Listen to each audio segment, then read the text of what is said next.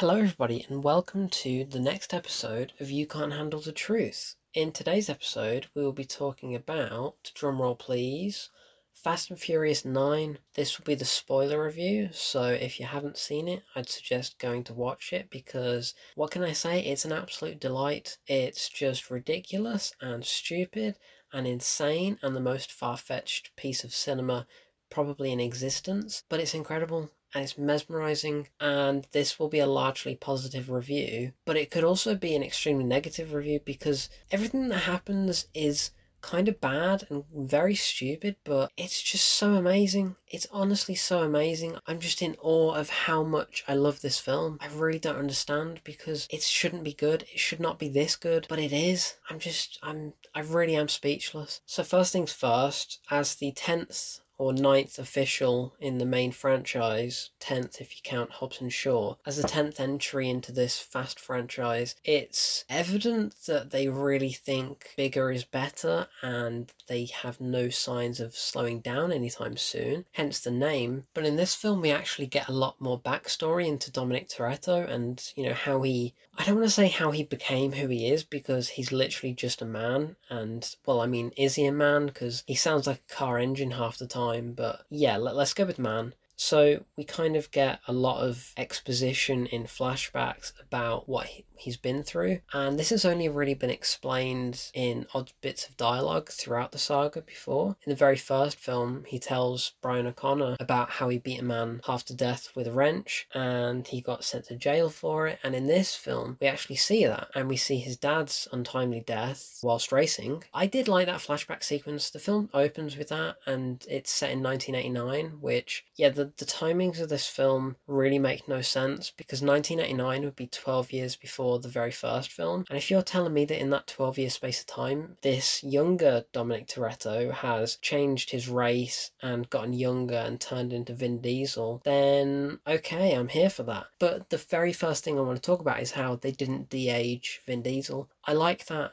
I like the fact they didn't choose to just CGI his face because that would have been the stuff of nightmares if they had tried to make Vin Diesel look younger. They just recast Dom as a younger guy, and I'm here for that. It does get a little bit annoying because every single younger counterpart of characters that we've grown up with in this franchise, they wear exactly the same sort of clothes we've seen them wear before. They have the exact same swagger and style as what we've seen them have before. They're exactly the same person, just a different actor and it's the cheapest thing to do for films like this, and I've seen it done in Star Wars before. When the screenwriters struggle to think, how can we write this character for people to understand it's the same character, just younger?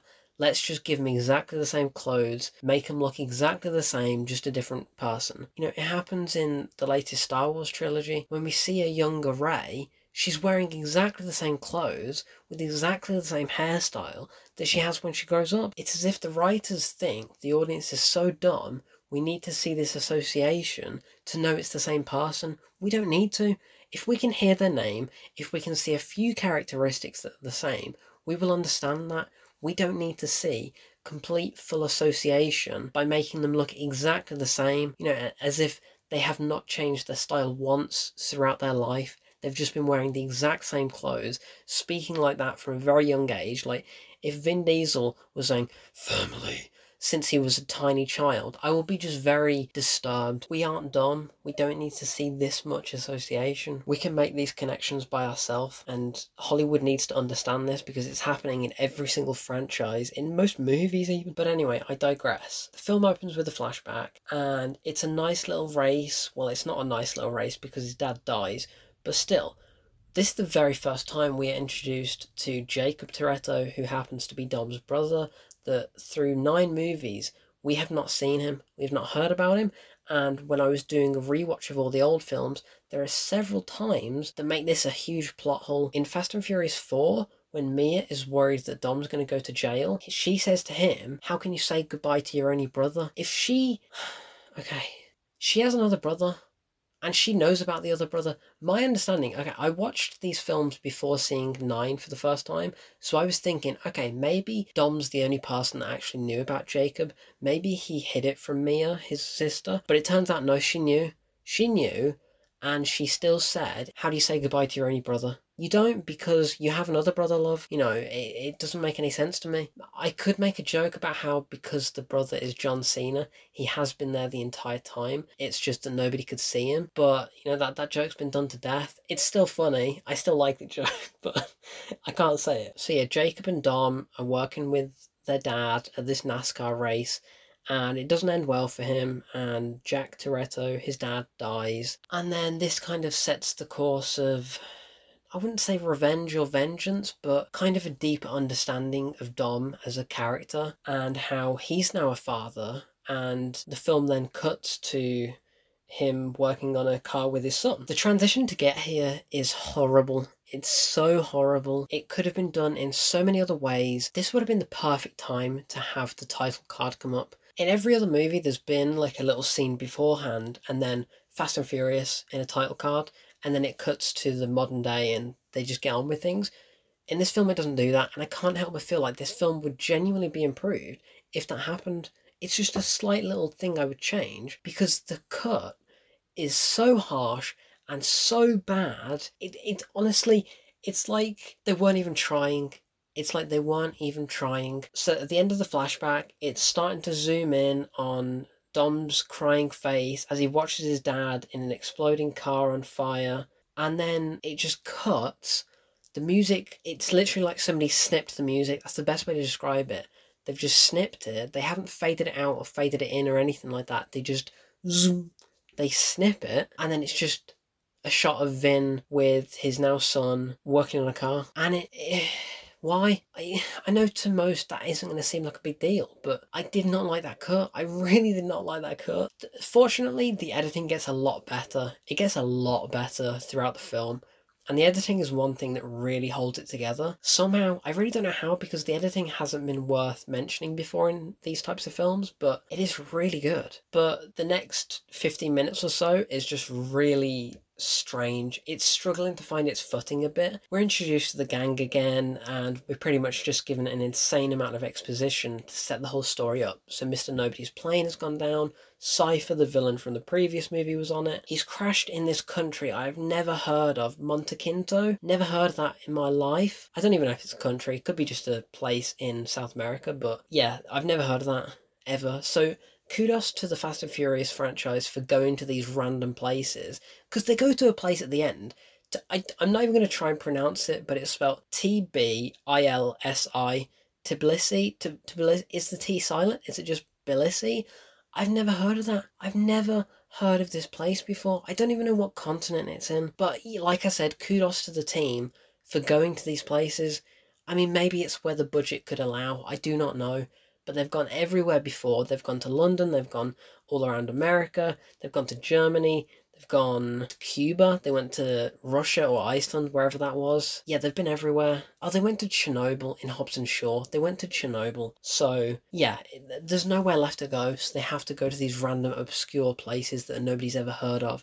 But the scenery looks nice. The scenery does look nice. It's just everything that's happening, especially at the start, it doesn't feel right. It really does something not quite sitting right. Okay, they find the plane wreck and everything is just dead silent. There's nobody around. They literally say there's not a soul in sight. 20 seconds later, there's gunshots everywhere. They're being attacked from all angles. There's a massive ambush. There's about 50 bad guy cars coming out. There's a couple of helicopters. Where was this a minute ago? Where was this half a minute ago? It was just nowhere. They were just lurking, and it makes no sense. And then they're chased away. They find this mysterious device thing that I still don't know how it works, but actually, that's kind of cool when they reveal how it works. But still, they find a device. That's all this movie is really. It's the same plot as every other film before it, from seven onwards. There's a device that does bad things. They have to stop it from getting into the wrong hands. At one point, it does get into the wrong hands, but then they have to get it back, and then they save the day. That's exactly what happens with God's Eye in Fast and Furious 7. It's exactly what happens with the EMP thing in Fast and Furious 8. It's exactly what happens with the serum in Hobbs and Shaw. It's exactly what happens in this. Only this time it's called Ares and it's DNA encoded and encrypted, and it's kind of cool, but I still don't know what this actually does. It, they just say it resets the world order of things, and you can launch anything from anywhere, but that just, it's just confusing. It makes no sense. And at one point, it seems like they are going on their own little Avengers Infinity War mission, trying to get all the stones, because there's two pieces of this thing to get, as well as the key so they each have to go off and do their own thing. And it's like, is this really turning into an Avengers film? Yes, but it kind of works. Anyway, back to the very start. See, I'm talking about all of this, and I haven't even reached the 15 minute marker yet. So they're in the jungle, and Roman is being chased down. He's running I'd like to point out that he's running and he's being chased in a car by about a dozen bad guys, all shooting at him with AKs, and not a single one hits him. Not a single person in that big truck shoots him. He just runs like it's nothing. And then he's surrounded by these bad guys in this temple type place. And I don't know if it's the music, I don't know if it's the cinematography, but he's, he turns around and he shoots everybody. And it, it's really gritty handheld type display and I like that because it reminded me of something from the raid but there is no impact. It's like he's shooting airsoft bullets. There's just no impact. There is nothing. He's shooting everybody. You keep hearing a pop pop pop pop pop. That gun should not make a pop sound. It sounded fake as hell. And he shoots everybody and they all just whimper and fall over and die. And he hasn't got a single shot in him or he has because his jacket's smoking, but he's only got a bulletproof vest over his main torso. His arms are completely free, and he's got bullet holes in his arms and his sleeves. His arms are free, he's got no bulletproof arm shields. He's got holes in his jacket, but he's not bleeding. He's not shot. That makes no sense. That makes no sense. So I was really confused at this point. And then there's a bit of a car chase, which is okay, it's quite cool. And then we finally see Jacob in the flesh, now older and having turned into John Cena. But the very first shot of him we see, we see this mysterious guy get out of a car and the camera pans up and we see him from his back on, so we only see the back of his head and his proper back by his shoulders. But he's wearing a necklace, and the necklace is swung around his neck, and it's showing that it's the same necklace that Dom wears. It's the cross. We do not need to see that because this is the audience once again being treated as if they're a child. We need to know this association. We don't. We really don't. We know what the story is because later on, like literally five minutes later, they're going to say Jacob is Dom's brother and that was Jacob. So we do not need to see that this guy wearing the necklace, that's already a relation to Dom. We don't need to see that. It distracts you from the element of surprise and it's actually quite annoying because if we didn't see that, and we just thought it's just a person with his back turned to us, we'd be like, okay, who's this guy? Especially if you haven't seen the trailers, you'd be like, okay, who's this? Who's this? But you see the necklace and you're thinking, great, that's a relation to Dom. You know, we don't need to see that. You know, we are being treated as if we need to be spoon fed everything. We don't. We really don't. This is the ninth movie in a franchise that has done nothing but spoon feed us. We do not need any more. I'm full. I'm honestly full. And then there's a longer car chase, and then the device gets into the hands of Jacob, and then Dom has to chase Jacob. And then there's a whole magnet plane situation, and Jacob drives off a cliff, he gets caught midair. Makes no sense, but damn is it cool. It is so cool.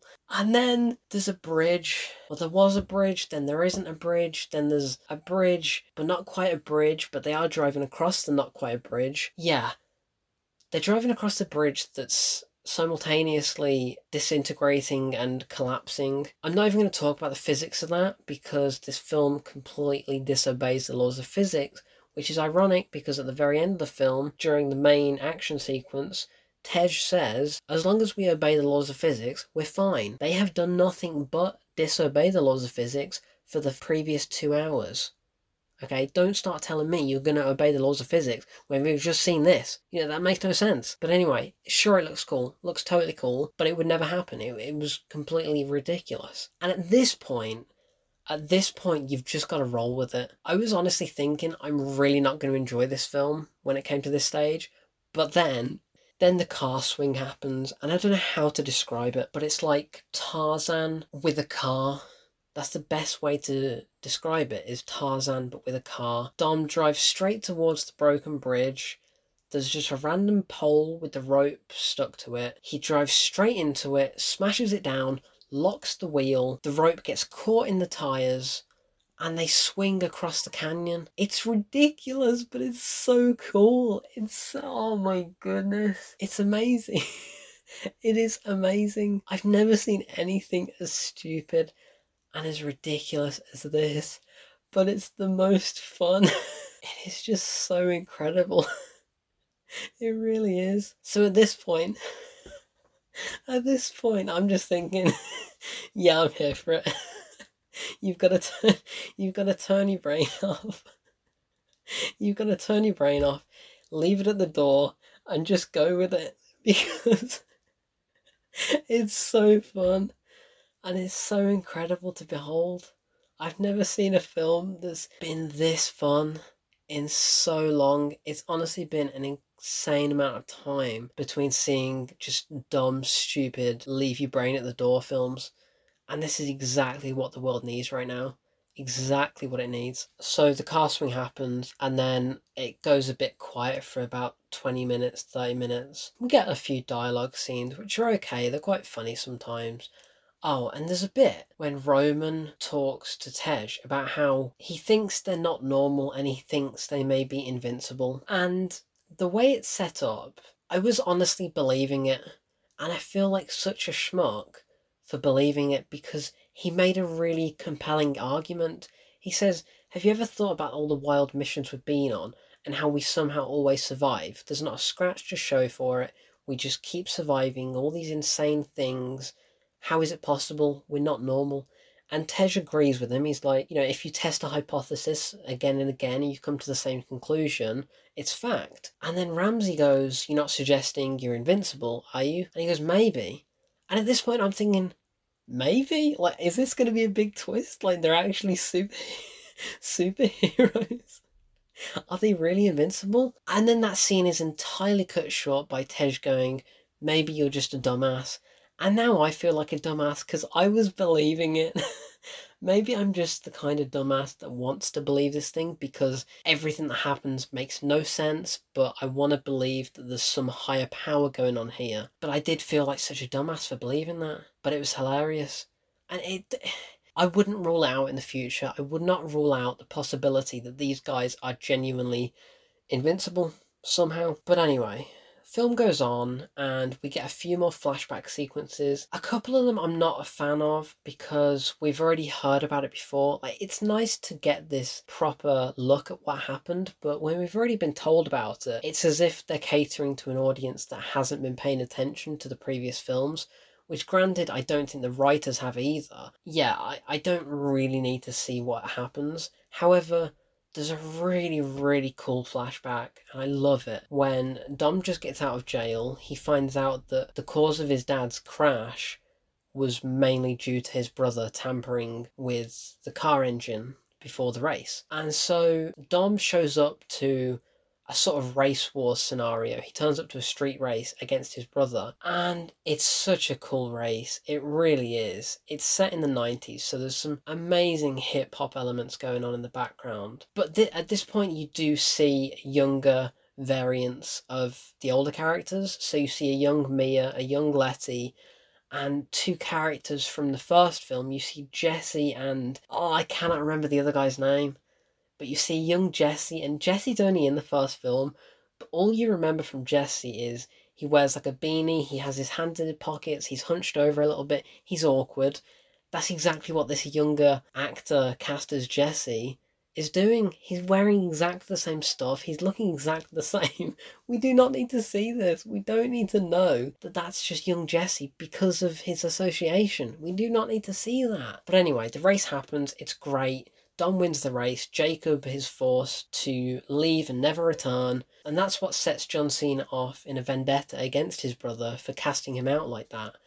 Because you never turn your back on family, as they mentioned for the umpteenth time, and now Jacob's back in the picture, and he's stronger than Dom, better than Dom, faster than Dom. He's trying to one up his brother in every way, and he's on a mission to try and get the next piece of Project Ares, which happens to be in Edinburgh. And the Edinburgh scene is terrific. The Edinburgh scene is one of the best scenes in the entire franchise. It is so fun and so well shot, and it ends with one of the biggest laughs and the most ridiculous things I've ever seen. It's just it's insane. It's so good. So there's a whole chase around Edinburgh, and it's so silly because John Cena is just ziplining across Edinburgh. And having been to Edinburgh, I do know that he changes direction about half a dozen times because it seems like he's going in a straight direction just from A to B, straight line through Edinburgh. But he's clearly changing direction because of the streets are different and there's no way you can get from the castle all the way down to Princes Street in one swoop. Like that just doesn't work. You know, it really doesn't. So this was funny, but it was just, yeah, it was almost like he goes in a massive U turn around the city.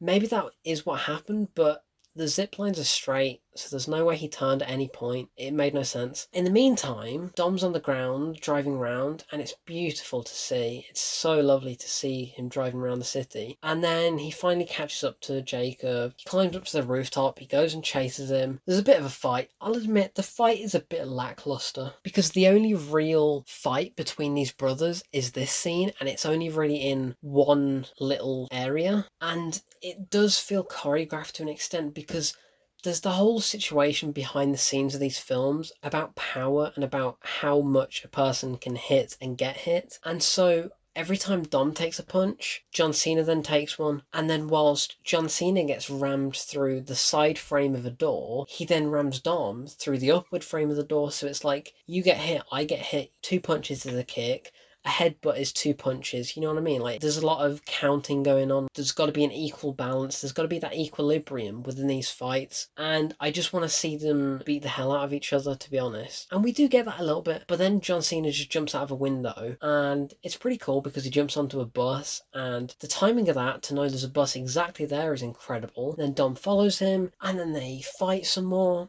But then John Cena gets into a car, and my favourite thing is how the Scottish person that John Cena pulled out of his car he just goes, That's my car, pal. Even when you're getting robbed of your car, you still call him a pal. You'd expect him to be angrier, but he's really not, and it's just funny. It's just such a one off line. I love it. And then there's a bit of a car chase again, of course. This film is just constant car chases, but I love it. That's exactly what these films should be. And then, and then how to even describe this? I've skipped over a whole plot point about magnets in this, but yeah, magnets come into effect, and there's a magnet in the back of this van that Ramsey is driving. And so John Cena's going down one road.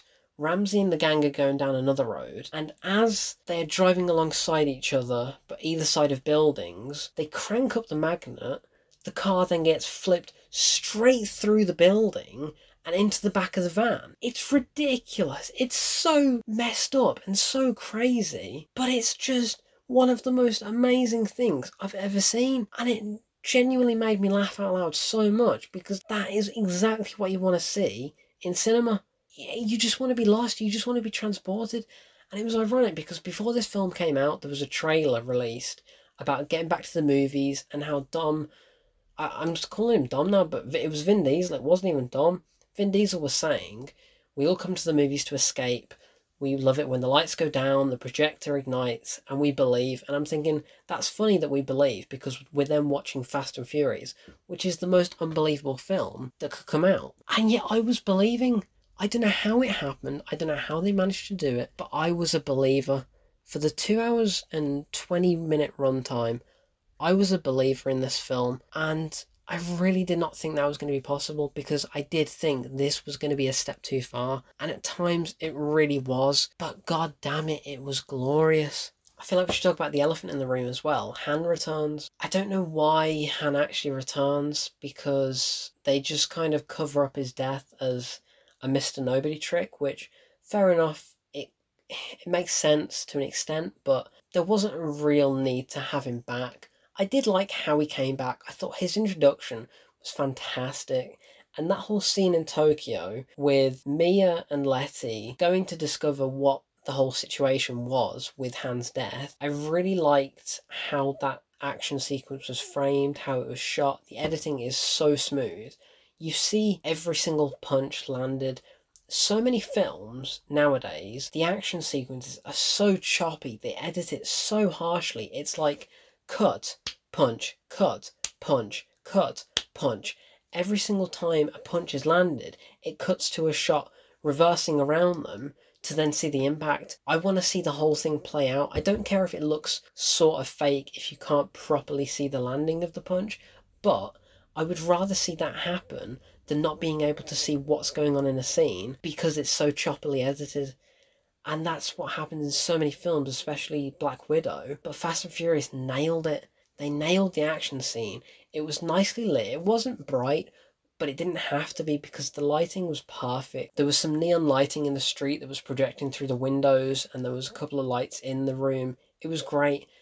The other thing I love about this action sequence is how the women are fighting men. And this is such a small detail, but I love it because if you name any movie where there's a strong female character that's having a fight sequence, the chances are she's going to be fighting another woman. And in this film, it's three women against a bunch of men. And I love that because I'm fed up of films that just rely on women to just fight other women. You know, I want to see there be that equal balance of just people fighting. I don't care about who they are. I just don't want to see women wasted in that role for the sake of being up against another woman. You know, this, the exact thing happened earlier in the franchise, which I love to see how far the franchise has come now.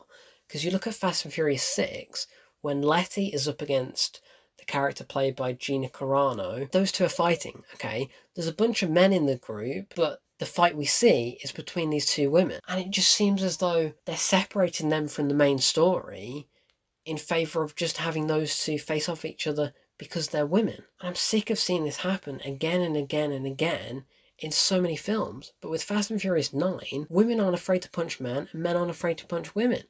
It's brutal, but it's great. You know, the, the fighting is brilliant. And I'm so glad we actually get to see Mia do a bit more in this film because throughout the franchise, all she's really done is be there for the main male character. But now we see her stand up for herself and we see her kick ass, and I loved that. I really did enjoy that aspect. And then as the scene ends with a random sniper taking out the rest of the guys, the lighting keeps flickering.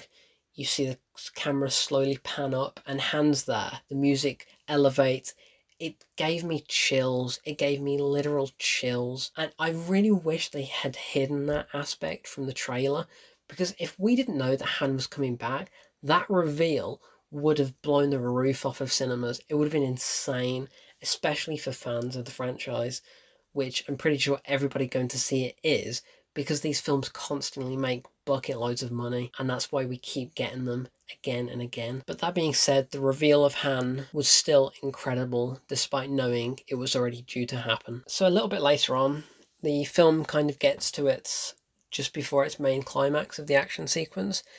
And we get a little bit of a slow, uh, I don't know how to describe it. It's a bit of a slow, melancholic journey for Vin okay, and it kind of felt a little bit out of place. I did enjoy it. The, the more I watch it, I do enjoy it, but it kind of sets the tone a little bit damper than it should be. So Dom's just about to, well, we presume he's dying, but, you know, he's, he's clearly not going to die. But he's drowning, and it then goes into like a series of flashbacks, and he's seeing his son and he's seeing the crash again. He's seeing his brother. He's seeing his dad on the phone having financial issues. That's the whole reason he crashed. You know, we see Dom go on this journey. It's like a spiritual awakening. And, okay, I'm all for these spiritual awakenings, but when we've seen the most ridiculous stunts you'll ever see in cinema, this contradicts it too harshly and it doesn't really fit the tone of the film in general, but it was still fine. I did enjoy it. It was nice. It was very well shot and there were some really smooth transitions. But okay, to put it into perspective, just seconds before this happens, we see Dom literally kill people. And I'm not talking he just, you know, kills people off the whim. He fully breaks their spines, he hangs them, he just goes a bit nuts. And it was glorious, but it was really it was really dark.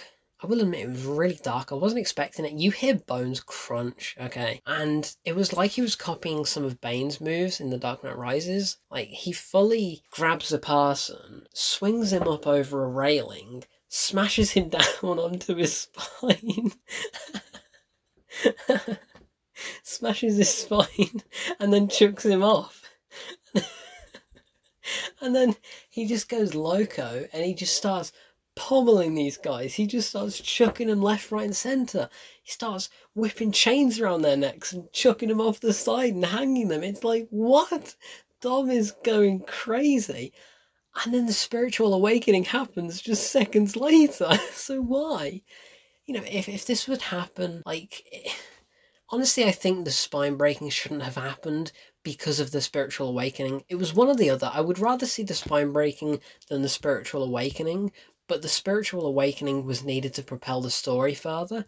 And then he's miraculously saved by Letty. And then immediately in the next scene after that, they talk about strapping rockets to their backs and going to space. So we've just had this spiritual awakening. Dom's obviously thought, family, we need to go to space. And it's like, okay, then we are really going to go to space in the Fast and Furious franchise. But you know what? At this point in the film, I'm I'm already sold. I'm already having a blast. This is going to be one of the worst films or one of the best films I've ever seen. Both at the same time is the best way to describe it. Space is no joke now. I, I'm happy for them to go. And they do.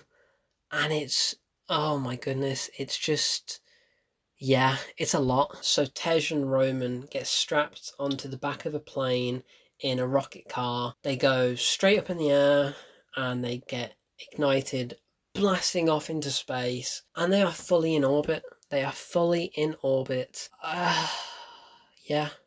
I, I don't know what else to say about that. They go to space. It's not that big of a deal, apparently, but it's just, they go to space. I honestly cannot believe they went to space. So now I'm thinking, what the hell are they going to do in the next movie? How are they going to one up space? Are they literally going to go to the moon? Are they going to have race wars on the moon? Uh, it wouldn't surprise me. It really would not surprise me because at this stage anything is possible and physics are just not a thing. So, yeah, why the hell not? All while this is happening with Tej and Roman up in space, I still cannot get over that. Dom and the team are on the ground going after Jacob and the rest of the bad guys because they've got all the pieces of the puzzle. You know, they're, they're about to launch this deadly thing, whatever it is. It's not a virus, but it's just a yeah, let's just call it a virus, but they're about to launch it, and that means bad things will happen. But luckily for Dom, they have magnets, and it's as if a child has thought, let's just play with magnets and stick them on the back of cars. But God, it works. And it is the most fun I've had at the cinema in a very, very long time. These scenes with the magnets are just on another level. They, they just are. They're just incredible. Once again, physics not a thing. Like, I'm pretty sure physics would damage this reputation sincerely, but they just don't care. And you know what? Just just run with it. Honestly, just run with it. The one thing you've got to do with this film is run with it.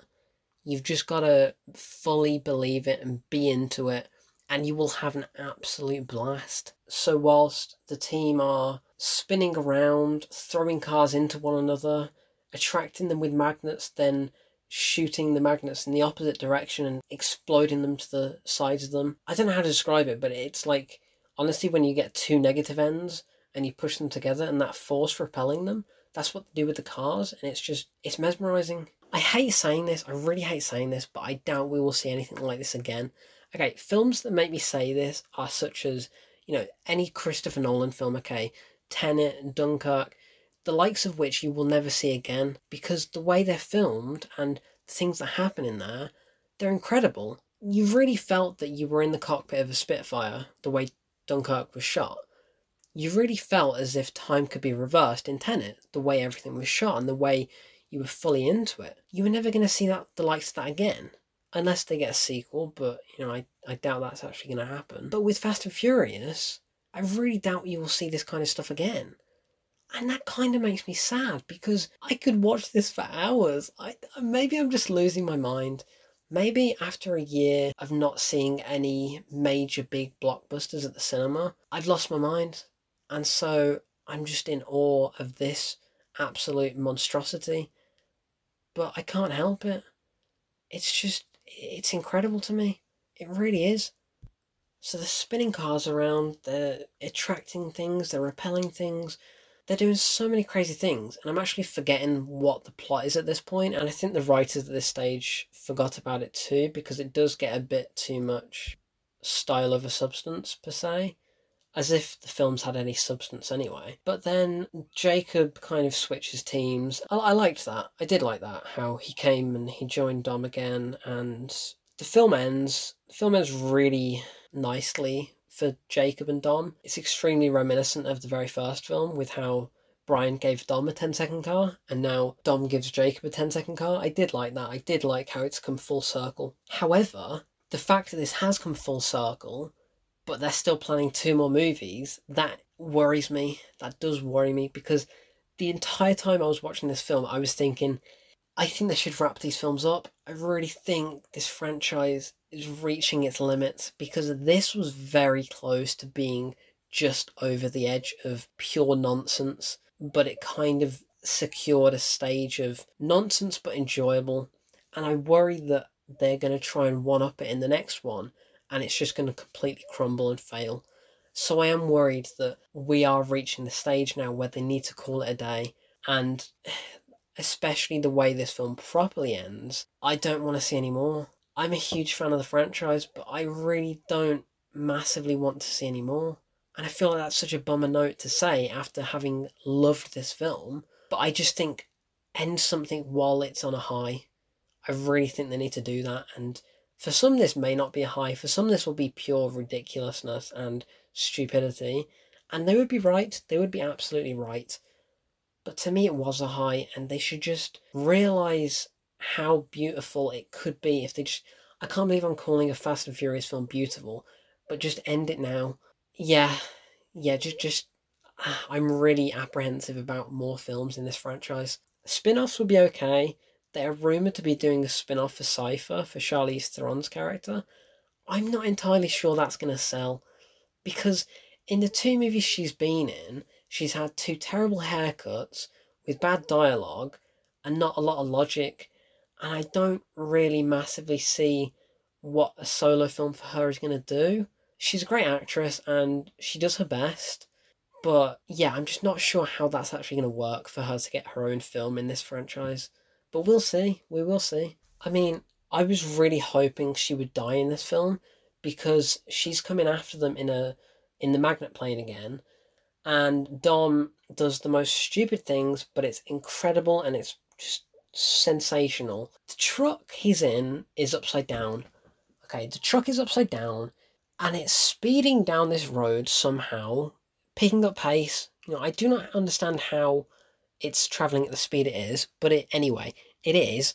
And then it goes down this mud hill type thing. He decides he's going to stay in it. He goes back down, grabs a grenade, gets back up to the roof, chucks a grenade in front of him. It explodes the truck. It then flips it over. He's then running through it in some Inception on steroids type situation. Okay, he's running through a rotating truck on fire rolling down a hill trying to control it. It's just uh, how how does somebody even come up with this stuff? How? Please tell me how. I want to be in the writers' room when they come up with these films because that would be such an insane experience.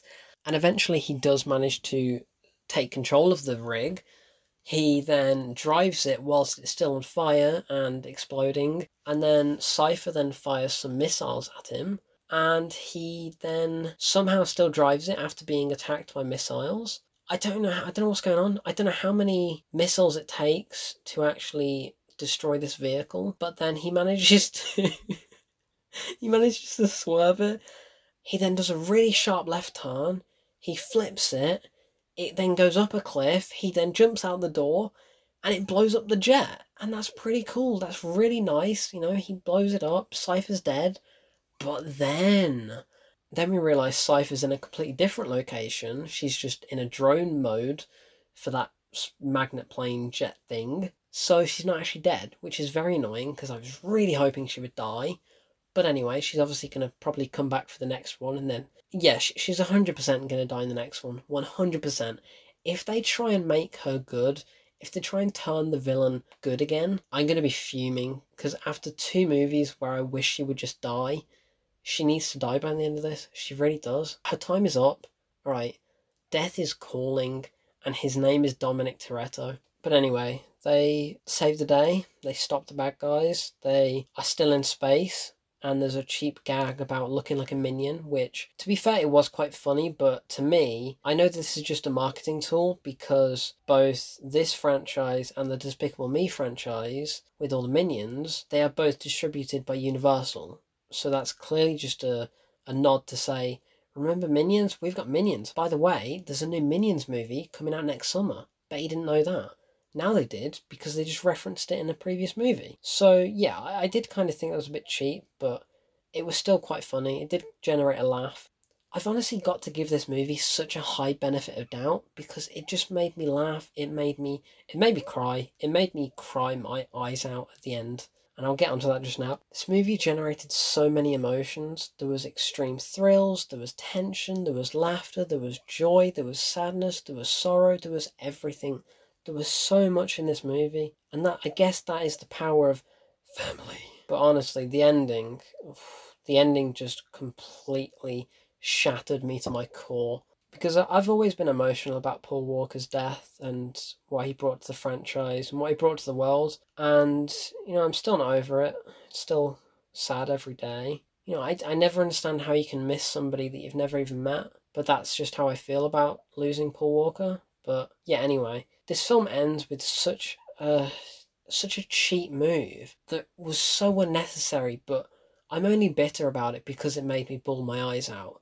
I'm extremely bitter because there was no need to do what they did. And so they could have just ended the movie like they usually do with a family barbecue with, you know, saying grace, everybody's gathered round, they have a nice meal, they say some nice things, and then it just ends. But they're about to do that, and little Brian's about to say grace, and then they mention how there's an empty seat, and I'm obviously like, well, that that's Brian's seat, of course. And you know, Brian isn't dead in this franchise, which is important to know. Even though Paul Walker did die, the character, you know, he's still still living. He's still a father with Mia and their two children, and yet. I was thinking, okay, just end it there. Please just end it there. Just just end it. You know, there's an empty seat. That's we know who it is. We know who it is. Just end it. And it cuts to Vin Diesel and he's smiling and i'm like okay cool lovely way to end it just end it i'm fine i'm fine this is fine.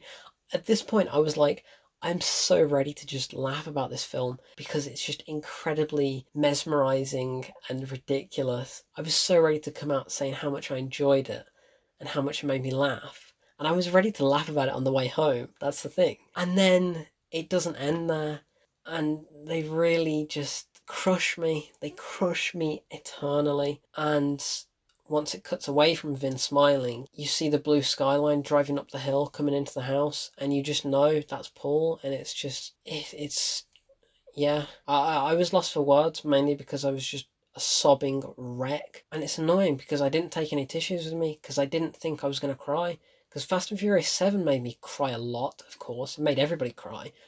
Fast and Furious 8 didn't make me cry because I felt the decision to call the child Brian made no sense to me because Brian isn't dead. If they named him Paul or Pablo or anything like that, that'd have been tragic. I would have been so upset. But by naming it Brian, it just didn't do anything for me. It really didn't. I'm sorry to say that. But with this, I thought, I'm not going to cry. You know, there's nothing that's going to be sad about it. And then they go and throw that curveball into it. Completely unexpected. It was the most unexpected thing I've seen on a film in so long and it really just shattered me. It, it just, yeah, it really, really, really broke me inside and outside because, like I said, I was just sobbing in the cinema, vocally shaking. I was, it was not good. It was not a good look. And maybe that's a good thing because the emotions that these movies make me feel, maybe I'm stupid for that because they are stupid films, but it's insane to me how these films genuinely capture emotions like that. And for that reason, I, I love it. And I think it's just incredible. I really, really do. And it, it, I never thought, I, I, I really never thought I would be sat here saying Fast and Furious 9 is one of the best films of the year, but it is. It really is in every way imaginable.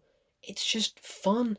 Yes, it's physicless, and yes, it's a drag in parts, and yes, there are so many things that make zero sense. The script is a bit hit or miss, but it's just, it's incredible. It's cinema. It is cinema. I cannot believe that. So, all in all, I cannot recommend Fast and Furious 9 highly enough. It's so much better than Fast and Furious 8.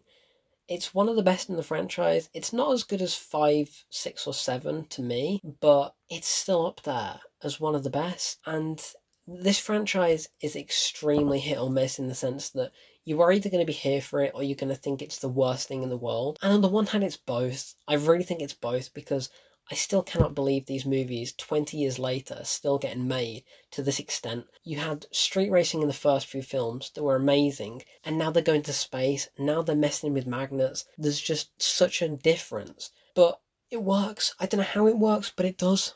And like I said, I really never thought I would be saying this, but I can't help it. And I've got to be truthful. That's the whole point of this podcast, and that's the whole point of me watching films and expressing how I feel about them. And I loved this film. I loved this film. I loved the performances. I thought John Cena was great. I loved Vin Diesel in it. I loved everybody in it. I loved the locations. I loved the music. It had so many callbacks to previous films as well. It really did feel like it was tying everything up. And that's why I'm worried extending the franchise more is going to hurt its reputation. I mean, the reputation is already pretty low, but yeah, I, I just feel like this was a really neat conclusion to everything. But that's probably not going to be the case, considering this film grossed a quarter of a billion dollars before even being released in America and the UK and most of Europe.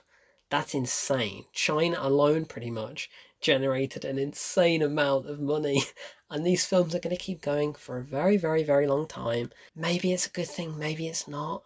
We'll see. We will have to see about it. So, overall, Fast and Furious 9. I, I loved it.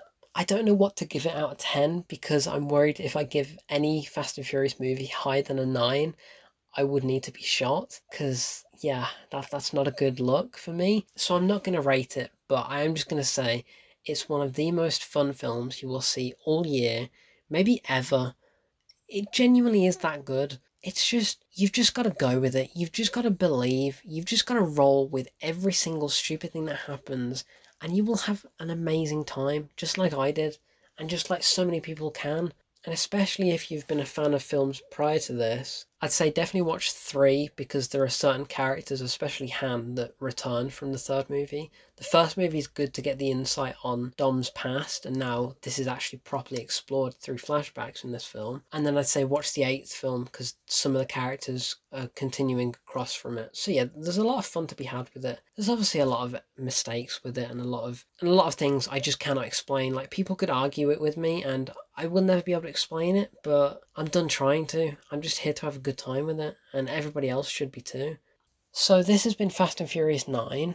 It's been a whirlwind experience, but one that is extremely memorable and enjoyable and fascinating, just extremely fascinating. I've been Kieran, and I hope you tune in to the next episode of You Can't Handle the Truth.